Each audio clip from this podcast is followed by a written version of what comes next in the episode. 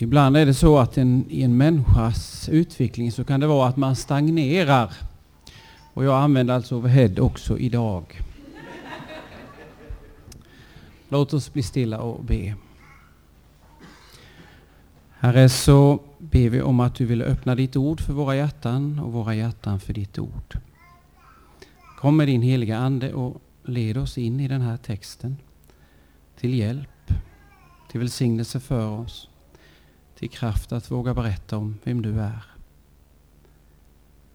Du ser oss var och en. Möt oss så som du ser att vi bäst behöver det.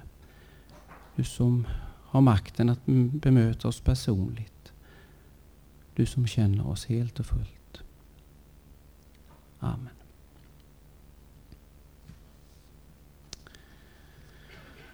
Eh, när min yngste pojk var liten, så det var i den åldern då han inte kunde säga R, så var det så att eh, vi åkte in på ett prästmöte i Göteborg. Jag vet inte om det var präställskapet eller vad det var. Men hör och häpna, under hela den här dagen så fick vi inte kaffe någon gång. Och jag vet inte om det var att det var tätt i programmet så jag inte hann köpa kaffe eller att det var för att jag var smålänning och inte ville lägga ut pengar på det. Men på eftermiddagen hade jag fruktansvärt ont i huvudet. Och när vi åkte hem då så, så hade, var det Göran Landgren som körde och Svante Nander som då jobbade i Fritsla, som ligger inte så långt från våra trakter, åkte med. Och så Göran frågade, är det okej? Okay? För han visste jag hade ont i huvudet, att jag kör hem Svante först. Nej, sa jag. För jag hade så ont i huvudet. Och då kom vi hem. Och frugan var tvungen att sticka iväg. Det var någon samling i församlingen som hon skulle vara med på. Och då fick jag ju ha aftonbönen med min, min pojk då ändå i alla fall. Så jag slängde mig i sängen och han eh, fick lägga sig jämte mig där och vi skulle ha aftonbön och han visste att jag hade ont i huvudet. Jag hade sagt det till honom. Och då frågade jag lille Johan, vad, vad tycker du vi ska be om? Och så sa han att pappa ska bli fisk. och den texten vi har idag handlar just om detta med, med att fånga fisk. Vi slår upp Apostlar, eller Johannes evangeliets 21 kapitel.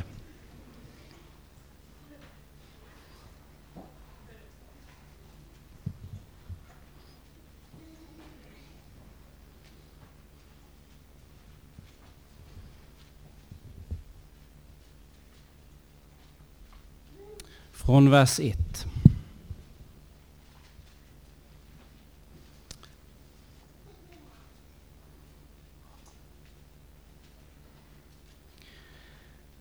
Sedan visade sig Jesus igen för lärjungarna vid Tiberias sjön. Det gick till så. Simon Petrus och Thomas, som kallades Tvillingen, Natanael från Kana i Galileen, Sebedaios söner och två andra lärjungar var tillsammans. Simon Petrus sa till de andra, jag ger mig ut och fiskar. De sa, vi följer med dig. De gick ut och steg i båten, men den natten fick de ingenting. När morgonen kom stod Jesus på stranden, men lärjungarna förstod inte att det var han. Och Jesus frågade dem, barn, har ni ingen fisk? De svarade nej, och han sa, kasta ut nätet på högra sidan av båten så får ni. De kastade ut nätet och nu orkade de inte dra in det för all fisken. Den lärjunge som Jesus älskade sa då till Petrus, det är Herren. När Simon Petrus hörde att det var Herren knöt han om sig ytterplagget, för han var inte, för han var inte klädd och hoppade i vattnet. De andra lärjungarna kom efter i båten med fångsten på släp. De hade inte långt till land, bara ett hundratal meter. Då de steg i land fick de se en glödhög och fisk som låg på den och bröd. Jesus sa till dem, hämta några av fiskarna som ni just fick. Simon Petrus gick upp på stranden och drog i land nätet som var fullt av stora fiskar, 153 stycken. Och fast det var så många gick nätet inte sönder. Jesus sa till lärjungarna, kom och ät. Ingen av dem vågade fråga honom vem han var. De förstod att det var Herren. Jesus gick fram och tog brödet och gav dem och likaså fisken. Detta var tredje gången som Jesus visade sig för sina lärjungar sedan han uppstått från de döda. När de hade ätit sa Jesus till Simon Petrus, Simon, Johannes son, älskar du mig mer än de andra gör? Simon svarade, Ja, Herre, du vet att jag har dig kär. Jesus sa, för mina lamm på bete. Och han frågade honom för andra gången, Simon Johannes son, älskar du mig? Simon svarade, ja herre, du vet att jag har dig kär. Jesus sa, var en herde för mina får.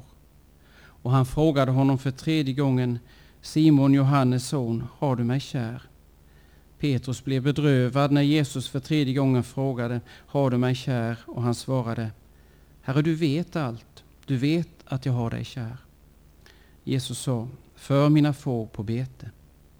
Sannerligen, jag säger dig, när du var ung spände du själv bältet om dig och gick var du ville. Men när du blir gammal ska du sträcka ut dina armar och någon annan ska spänna bältet om dig och föra dig dit du inte vill. Så angav han med vad slags död Petrus skulle förhärliga Gud. Sedan sa, honom, sa han till honom, följ mig. Petrus vände sig om och fick se att den lärjunge som Jesus älskade följde efter, efter. Han som under måltiden hade lutat sig bakåt mot Jesu bröst och frågat vem som skulle förråda honom. När Petrus såg honom frågade han Jesus, Herre, hur blir det med honom? Jesus svarade, om jag vill att han ska bli kvar tills jag kommer, vad rör det dig? Du skall följa mig. Så lyder det heliga evangeliet. Lovad vare du, Kristus. Eh, nu kommer jag och alltså köra detta på overhead. Och de rubriker jag har valt är alltså det som står ordagrant i vår text. Jag har, har valt att ta rubriker som finns i texten.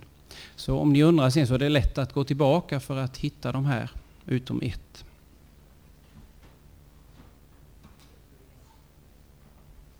Och idag handlar det alltså om uppdraget, det huvudrubriken.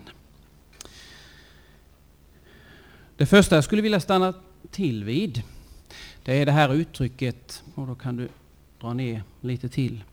När morgonen kom stod Jesus där på stranden. När morgonen kom stod Jesus där på stranden. Det är egentligen ett fantastiskt uttryck för det kristna hoppet. Och ibland används ju den här texten också vid begravningar och så.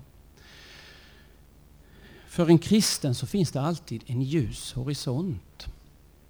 Jag tror att det är viktigt att ha det som bakgrund, hur än livet ser ut. Och vi kan ju jämföra oss kristna emellan. Visst ser livet väldigt olika ut för oss.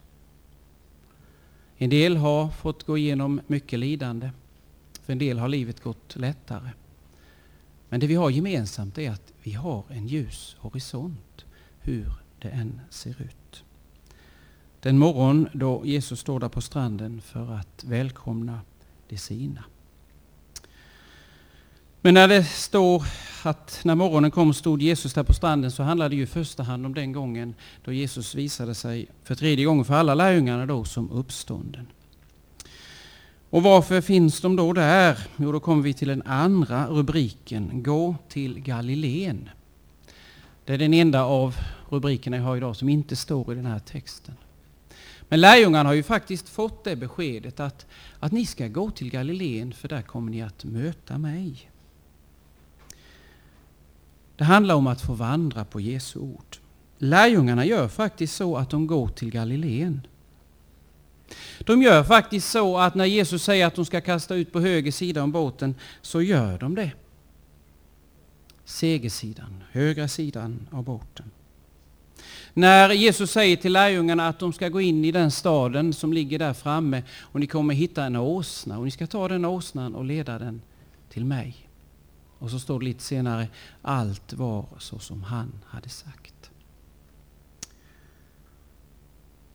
Vid det här tillfället så fick lärjungarna fisk. De fick i dubbel mening. Han gav dem fisken, kan man säga. Allt var så som han hade sagt.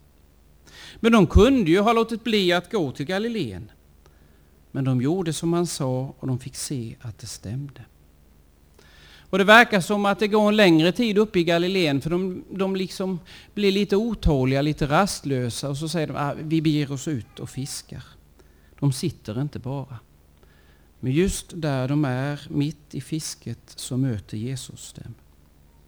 Inte för att de har lyckats, inte för att de är så duktiga, Inte för att de inte har några skavanker, utan tvärtom. De har ju svikit honom gruvligt. Och vi kan ju själva tänka på vad vi skulle tänka om våra vänner om de i nödens stund, särskilt då, sviker oss och helt överger oss. Men de går på Jesu ord och han kommer dit, alltså inte för att de har lyckats utan därför att han älskar dem. Och Jesus är sådan att han håller det han lovar. Jesus visar här igen att hemligheten med att lyckas inom gåsögon eller citationstecken är att handla efter Jesu ord och i lydnad för Jesu ord. Och det ligger också någonting väldigt uppmuntrande för oss att vi får gå på Herrens ord, lita på dem, följa dem och få erfara att det stämmer. Även om inte alla frågetecken rätas ut. Även om det finns väntetider. Ja, även om det är så att vi inte får uppleva svaret här och nu. För att igen anknyta till Hebreerbrevet 11. De som vågade gå i tro men som inte alltid fick se det uppfyllas, utan det kom efteråt.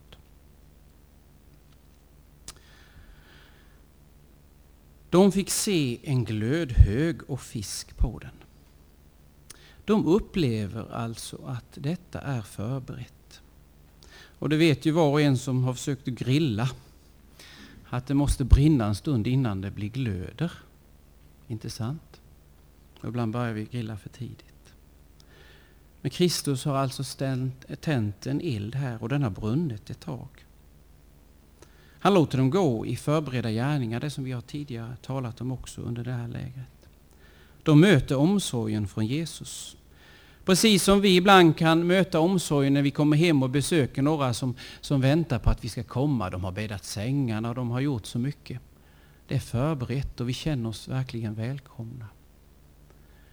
Och vi anar att de har tänkt på oss och vill oss väl. Jesus har förberett mat för dem. Och när Herren ger ett uppdrag att de går till Galileen och de är ute och fiskar där, så, så får vi tro att han också förbereder på olika sätt den väg vi ska gå. Och att vi ofta kan få se, eller ibland få se tecken på att det faktiskt är så. Och som Paulus säger det i Efesierbrevet 2, 8-10, eh, att Gud har lagt gärningar färdiga för att vi ska vandra i dem. Alltså Gud kan bereda gärningar. Och ibland får vi nåden att se det väldigt tydligt att detta kan då inte ha varit en slump. 153 stycken fiskar. I det ligger både ett uppdrag och en förutsägelse. På den tiden så räknade en zoolog med att det fanns hur många fiskarter? Jo, 153 fiskarter. På så sätt blir det här fiskafänget en förutsägelse om framtiden. Jesus har kallat dem till människofiskare. Han har gjort det vid den här sjön tidigare. Och nu kommer det igen. En bekräftelse, ett upprepande.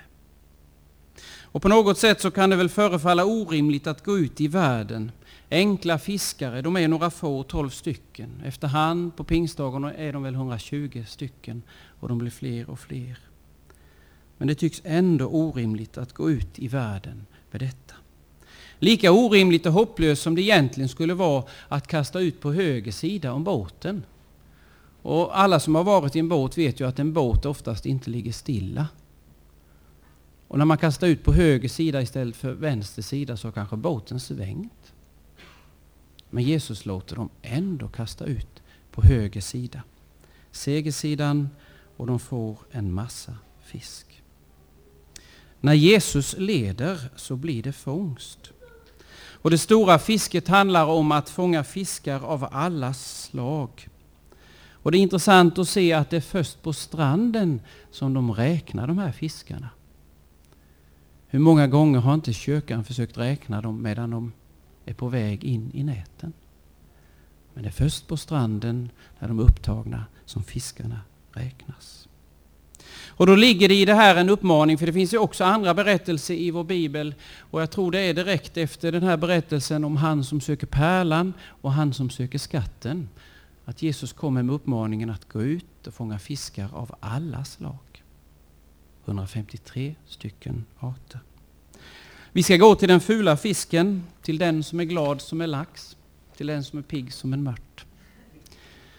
Inte göra skillnad på folk. Därför att människor behöver möta frälsaren, bli frälsta, bli räddade.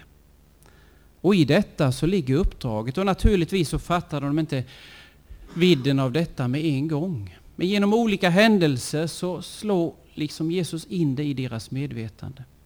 Första gången när Jesus talar från båten och sen ber han Petrus gå ut och lägga ut näten. Och han har fiskat hela natten men inte fått någonting då. Och så får de jättemycket fiskar. Nu sker något av detsamma. Repetition är lärdomens moder. Jesus hjälper dem med detta gång på gång. Till exempel som när han talar om detta med oro och bekymmer. Gör er inga bekymmer. Se på liljorna på marken, fåglarna i himlen. När han talar om oron i avskedstalet och så vidare. Gång på gång. Det som vi behöver göra med våra barn och som vi också behöver vara med om. Att vi får behöver höra det om och om igen. Nätet gick inte sönder. Det var kanske nät och jämnt, men det gick inte sönder. I detta så ligger det en garanti och en trygghet. Det står en främling där på stranden som förstår att de ingenting har fått. I grundtexten kan man se att hans fråga Eh, eh, visar att han vet att de inte har fått någonting. Han vet. Och när det står att han har stått där så är det också ett verb som visar att han inte har ställt sig där just i gryningen utan han har stått där också tidigare. Han vet. Också den stunden då de kämpade i mörkret för att få fisk. Under nattens fruktlösa försök därför att han är av naturen Immanuel, Gud med oss. Som är med oss inte bara de goda dagarna utan också de kämpande dagarna och nätterna. Och så får de uppleva att trots den här myckna fisken så gick nätet inte sönder. Han som ber dem kasta ut är också den som låter nätet hålla för påfrestningen. Och det är skönt att veta i kämpandets stund att han som sänder ut dem till att fiska, han är också den som är garanten för att näten inte ska gå sönder. Petrus hoppade i vattnet. Så som många har gjort här. Det handlar om olikhet och att få vara kompletterande med varandra. Det är ju egentligen en typisk reaktion som vi möter för Johannes och Petrus här i texten. Johannes betraktade, såg och kände igen. Han var ju också den första av lärjungarna, tycks det vara, som kom till tro på Kristus. Vi ser det i kapitlet innan, vers 8, 20, vers 8. Nu är han igen den första som känner igen Jesus. Och Petrus då? Jo, han kastar sig i vattnet. Han handlar med en gång. Därför att Petrus är impulsiv och ivrig och han handlar ju ofta utan att tänka efter när det gäller konsekvenserna. Och så är det så här mellan Petrus och Johannes att Petrus agerar ofta innan Johannes och Johannes förstår ofta innan Petrus. Och det är ganska skönt, ett evangelium, att i Guds rike komplettera handlingens man, tänkandets man. För det är ofta så att vi tänker jämförande och inte kompletterande tyvärr. Varför har inte jag de gåvorna som den eller den har? Eller varför frågade de inte mig om just det eller det? Vi jämför oss med andra.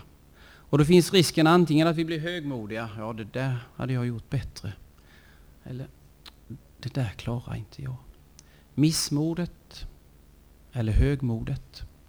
Medan det rätta modet handlar om frimodighet där vi får vara kompletterande och inte jämförande. Och så möter vi också det i texten på det sättet att Jesus bjuder in alla till att äta. Alla får samma mat. Men han talar speciellt med Petrus. Vi är olika och vi får vara det och vi skall vara det. Och han inbjuder oss alla till att äta men han möter oss var och en på ett personligt sätt. Och hur skulle det ha varit här på Hjälmared om barngrupperna hade varit likadana? Man hade bemött treåringen på samma sätt som tolvåringen. Och så är det också när det gäller oss vuxna, att vi behöver bemöta, bemötas på olika sätt. Och så står det någonting speciellt som gör att vi ofta reagerar. Och jag vet inte om jag ska be er räcka upp handen, men hur många är det som har reagerat på att det står den lärjunge som Jesus älskade? Jag tror vi är ganska många. Vadå, älskade inte Jesus alla? Och vi kan fundera över det. Det är orättvist. Så kan det väl ändå inte vara. Men då var det väl så att Johannes, som troligtvis är den yngste, han behövde den här relationen på ett speciellt sätt.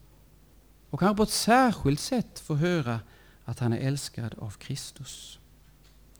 Eller också är det kanske så att Johannes som skriver det här evangeliet själv bara kan tala i egen sak. Att så har han upplevt det. Upplevt det att han är den lärjunge som är älskad. Och att Gud vill att vi alla skulle kunna skriva det i vårt eget evangelium.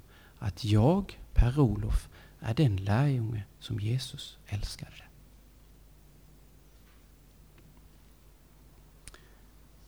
Vi får vara olika och vi är olika. Kasta ut näten på högra sidan. Det handlar om det överraskande och det välkända. Det är ju egentligen förundligt att de inte, ja, det där, att de inte ser det innan, att detta har vi gjort innan. Men det är ju faktiskt så att Jesus överraskar också inom det kända. Han överraskar så vi kan inte stänga honom inne eller förutsäga hans handlande. Inte ens när vi läser en text som vi har läst 97 gånger. För det kanske blir den 98 gången som Gud visar något nytt och som pekar på något som blir särskilt viktigt för oss i våra liv. Och sen är det intressant att se också att när Jesus ger sig till känna för lärjungarna så gör han det på, för, på ett för dem känt sätt så att de blir övertygade. Därför att detta har de ju sett innan. Det är Herren. Jag är övertygad om att eh, ni alla skulle kunna skriva en lapp till min hustru. Vi får en lika stor, stor eh, pappersbit, vi får likadan penna. Eh, och så ska vi, ni skriva ett meddelande för att lura min hustru om att det är jag som har skrivit den lappen. Jag är övertygad om att jag kan skriva några ord som gör att hon kan skilja ut den här lappen från alla era andras lappar. Kristus när han handlar är fantastiskt på det sättet att han kan handla i det kända så att vi känner igen honom men det blir ändå överraskande. Här har vi det stora fiskafänget som går tillbaka och påminner om det fiskafänget de fick göra en gång då Peter sa gå bort ifrån mig, här är jag en syndig människa. Och så överraskar han dem full ändå med samma händelse. Vi hörde om det igår med Emmausvandrarna. hur många gånger har han inte brutit brödet? Och så sitter de där med främlingen vid bordet, Emmausvandrarna. Och när han bryter brödet, det som har skett så många gånger, så känner de igen honom. Han överraskar, men han gör det i det kända. Och här finns också en antydan när han har förberett fisken och brödet som de får igen. Det är inte alltid han gör så. Men när vi är osäkra på om någon händelse är från Gud så kan det ibland vara en hjälp att jämföra med det som vi är övertygade om kommer från Gud själv. Det hjälper oss att urskilja. Kom och ät. Allt är tillrätt. Han tänker på att de är utsvultna efter natten. Han utrustar, han ser till hela människans behov. Och så möter vi gång på gång i vår bibel att Jesus ofta åt med sina lärjungar. Det ligger någonting viktigt i det. Och hur skulle Hjälmaredsläget blivit utan måltiderna? Bra, men inte så toppen som det är. Och jag är övertygad att de, många av de viktiga samtalen sker just när vi sitter och äter. Och jag tror också, precis som jag sa häromdagen, att alfakonceptet, ett av, av hem, en av hemligheterna bakom att det lyckas så väl ut över världen, det är att man sitter ner och äter tillsammans. Jesus måste ha haft en mening med det. Att han visar oss det gång på gång, att han sätter sig ner och äter med sina lärjungar. Nu fick man ju på den tiden inte äta med, med vem som helst därför att man blev, kunde bli rituellt oren. Och det är därför det blir sån, sånt ståhej när Jesus går in i syndarnas hus och äter med dem. För de tänker åt andra hållet att han går in och blir nedsmittad av dem som handlar fel. Men vi får tänka tvärtom. Att äta med Kristus, att gå till nattvarden och ta del av det han ger oss, det är att få del av hans renhet för dig utgivet, för dig utgiven, till syndernas förlåtelse. Kom och ät, det säger han också till oss, var och en. Petrus blev bedrövad. Och vi kan fråga oss, vem är det som bedrövar? Jo, det är ju Jesus själv. Han frågar Petrus tre gånger om han älskar honom. Han går tillbaka till den smärtsamma punkten Jesus. Han släpper inte den. Han ignorerar inte den som Petrus sitter med och som finns här inne hos honom. Han stannar i det smärtsamma för att sedan kunna gå vidare. Och jag är så glad Ingmarie att du... Vad är Ingmarie? Näve? De förbereder sig, ja just det. Då får jag säga det senare. Men jag är så glad för att hon tog upp Andra Korintierbrevet 7.10 igår. Där det står så här. En sorg efter Guds vilja leder till en omvändelse som ger frälsning och som ingen behöver ångra medan världens sätt att sörja leder till död. Det finns alltså en bedrövelse som är av Herren och som Petrus får uppleva här. Egentligen är det ju inte så att vi vill bedröva någon människa. Det gör ont här inne när vi gör det. Men ibland gör vi ju faktiskt det med våra barn, är det inte så? För vi tror att det är en bedrövelse som de ändå måste ta. Väntan på julklapparna. Det gör att de ändå liksom får en karaktär. De blir bedrövade. Varför kan jag inte öppna den nu? För att ta ett enkelt exempel. Men här går Jesus tillbaka till det smärtsamma. Två gånger i Johannes evangeliet så står det om en eld som brinner. Och vid vilka tillfällen är det? Jo, det är den här glödhögen. Det är samma eld som också finns när Petrus förnekar Jesus. Där står också att det är en eld. Och det är samma ord som används på grekiskan. Tillbaka till den smärtsamma punkten. Också rent billigt talat. Och ganska konkret. Älskar du mig? Det verkar som om Jesus vill fokusera på relationen till honom. Inte frågan om han aldrig har gjort fel eller kan lova att inte göra fel igen. Petrus har ju fallit. Lika grovt som Judas egentligen. Skillnaden mellan Judas och Petrus är att Judas inte går tillbaka till gemenskapen och får det som Herren har att ge. Men Petrus förblir i gemenskapen och får möta Kristus.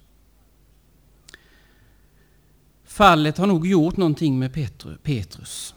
En ödmjukhet som gör att han istället för att använda det här ordet agapao som Ingmarie nämnde igår, Gudskärleken, istället använder fileo. Han vågar nu inte ta för stora ord i sin mun så som han har gjort innan. Och när Jesus nu frågar efter älskar du mig så tror jag han sätter fokus på någonting väldigt viktigt. Till exempel också i eh, rollen mellan förälder och barn. Det viktigaste är kanske inte om vi gör allt rätt i förhållande till barnen.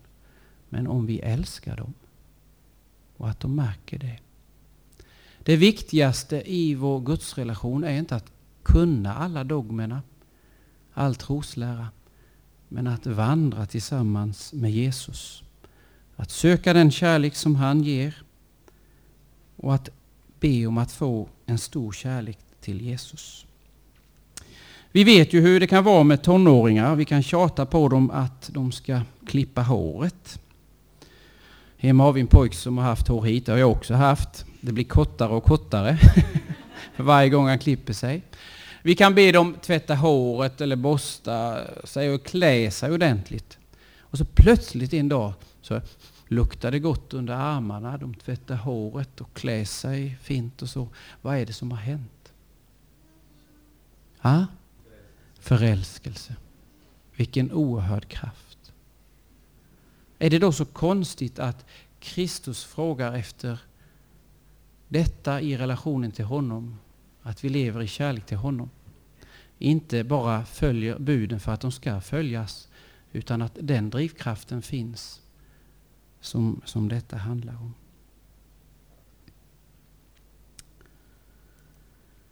Och jag påminner igen om det här ordet som vi kallade till. Första Korinthierbrevet 1-9. Gud är trofast, han som har kallat oss till gemenskap med sin son Jesus Kristus, vår Herre. Vi får nog ta en sång eller? Eh, Jesus det enaste kanske. 650, vi tar det på grundspråket, norska.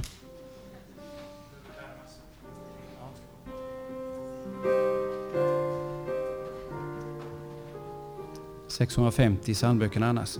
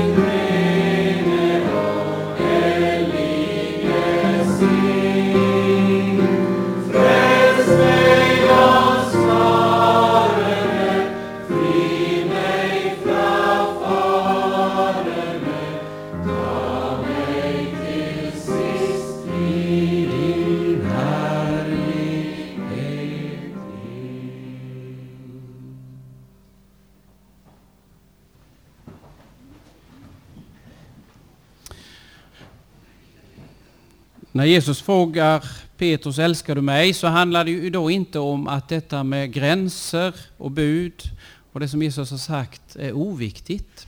eller att det skulle vara oviktigt i en familj bara med, med, med gränser och bud och regler och sånt. Det är inte det det handlar om.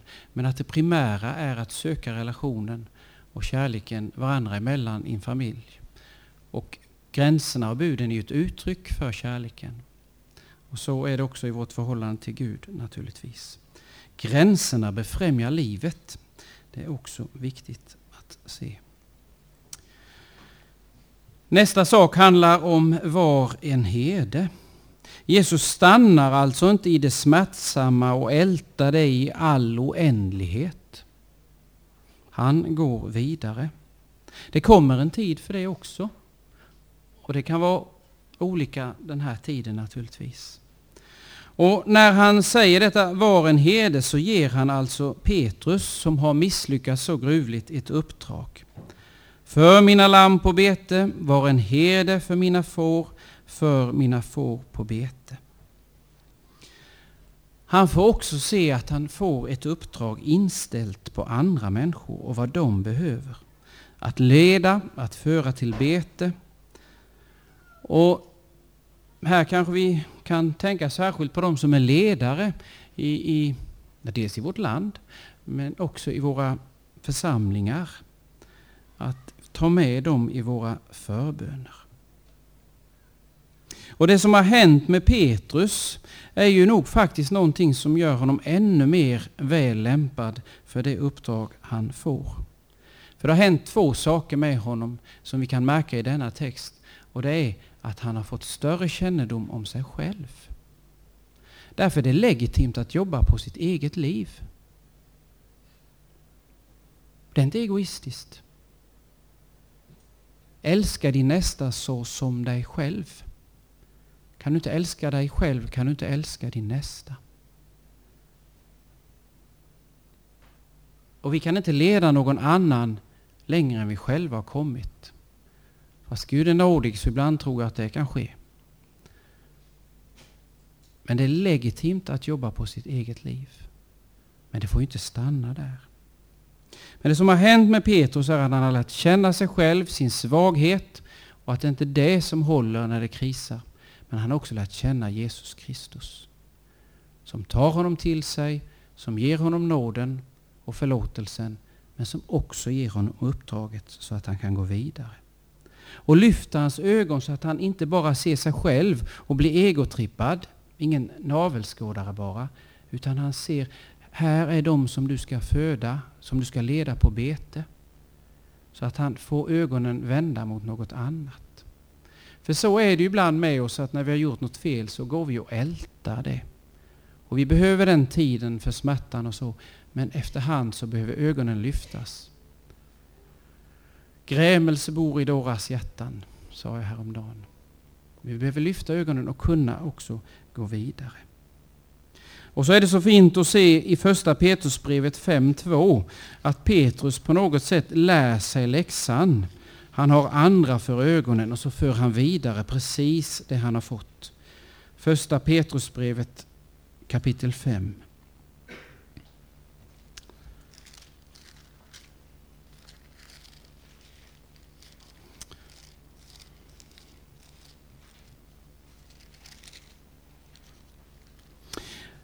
Från vers 1. Till era äldste riktar jag nu denna maning, jag som själv är en av de äldste och kan vittna om Kristi lidanden, jag som också skall få dela den härlighet som kommer att uppenbaras. Var herdar för den jord som Gud har anförtrott er. Och vaka över den inte av tvång utan självmant, så som Gud vill, inte av vinningslystnad utan av hängivenhet. Den bild han har tagit emot ifrån Kristus själv, den för han också vidare. Herdebilden. Sen kan det också vara viktigt att se att det finns också uppdrag i det lilla. Det handlar inte bara om det här stora, att leda fårjordar och så. Han får ett uppdrag innan av Jesus i den här texten. Som kanske inte är riktigt så hög status i. Gå och hämta bland fiskarna som ni har fått. När det gäller uppdrag så handlar det om det stora uppdraget att sprida budskapet om Jesus Kristus till människors frälsning vidare. Men det handlar också om uppdraget i det lilla. Kanske disken där hemma. Kanske att stanna till inför en människa för att prata igenom. Eller som här för Petrus del, bland andra lärjungarna så är det han som får gå och hämta fisken. När du blir gammal skall du, och så berättar Jesus för Petrus vad som ska hända när han blir gammal. Framtiden i Guds händer. Det måste ha varit ett svårt uttalande för Petrus. För egen del skulle jag nog inte vilja veta på vilket sätt det ska ske med mig. Men Jesus känner ju oss var och en. Men det som ligger i detta det är ju att, att framtiden på något sätt ligger i Guds händer. Våra bekännelseskrifter säger att Gud är inte förutbestämmande, men han är förutvetande. Och det ligger en stor skillnad i det tror jag, även om det kan tyckas liten. Och det ligger en stor trygghet i detta att Herren vet det som kommer i framtiden. Läs Lukas 21, Markus 13, Matteus 24 och hela Uppenbarelseboken. Och har han haft rätt om annat så tänker jag mig att lärjungarna tänkte. Har han haft rätt om det andra med åsnan och med fiskarna på höger sida om båten? Ja, då har han väl rätt om det som kommer också. Och det ligger en stor trygghet i det. Och så det sista. Vad rör det dig? Du ska följa mig. Jesus tycks väldigt rak i detta. Och ibland är han inte så rak mot människor. Som kvinnan vid Sykars brunn kan få lite vatten att dricka. Han kommer att vara rak efter hand. Och här tror jag ligger något av detta att få be Gud om hjälp, heliga Andes hjälp att kunna bemöta människor på rätt sätt. I den situation de är och efter hurdana de är. Och hur de behöver det. Så som vi såg att Petrus nu behöver det på ett speciellt sätt. Det är det ena. Men i det, det som mer ligger i det här uttrycket, vad rör det dig, du ska följa mig, så är det ett evangelium i detta egentligen att det finns saker som vi får släppa, som inte rör oss egentligen. Det kan vara en felaktig nyfikenhet för andra människor. Det kan vara en oro som egentligen inte behöver ligga på våra hjärtan. Och vi vet inte vad det är hos Petrus när han frågar om Johannes. Är det nyfikenhet? Är det jämförelse? Eller är det en äkta genuin oro? Jesus befriar honom ifrån detta på ett rakt sätt. Vad rör det dig? Du får släppa det. Det behöver du inte veta. Det finns saker och ting som du och jag inte behöver veta. Och så får han istället uppdraget, du skall följa mig. Fäst dina ögon på Jesus. Det är så lätt att det blir de andra. Och visst ska vi ha en omsorg om andra, visst ska vi ha förebilder. Så som Paulus själv framställer sig själv till exempel. Ha människor att se upp till. Men vårt fokus, vårt stora fokus och vårt stora uppdrag är i första hand att ha blicken riktad mot Jesus själv, världens frälsare, vår Herre. Han vill hjälpa oss med rätt fokus i de olika situationerna i våra liv. Han vill hjälpa oss med vår smärta, men han vill också hjälpa oss att lyfta ögonen så vi ser det uppdrag vi har i det lilla, i vår närmiljö, men också som kyrka i det stora, i det världsvida perspektivet. Amen. Vi ber med psalm 700 12 och då sjunger vi den på melodin En vänlig grönskas rika dräkt. 712. Melodin En vänlig grönskas rika dräkt.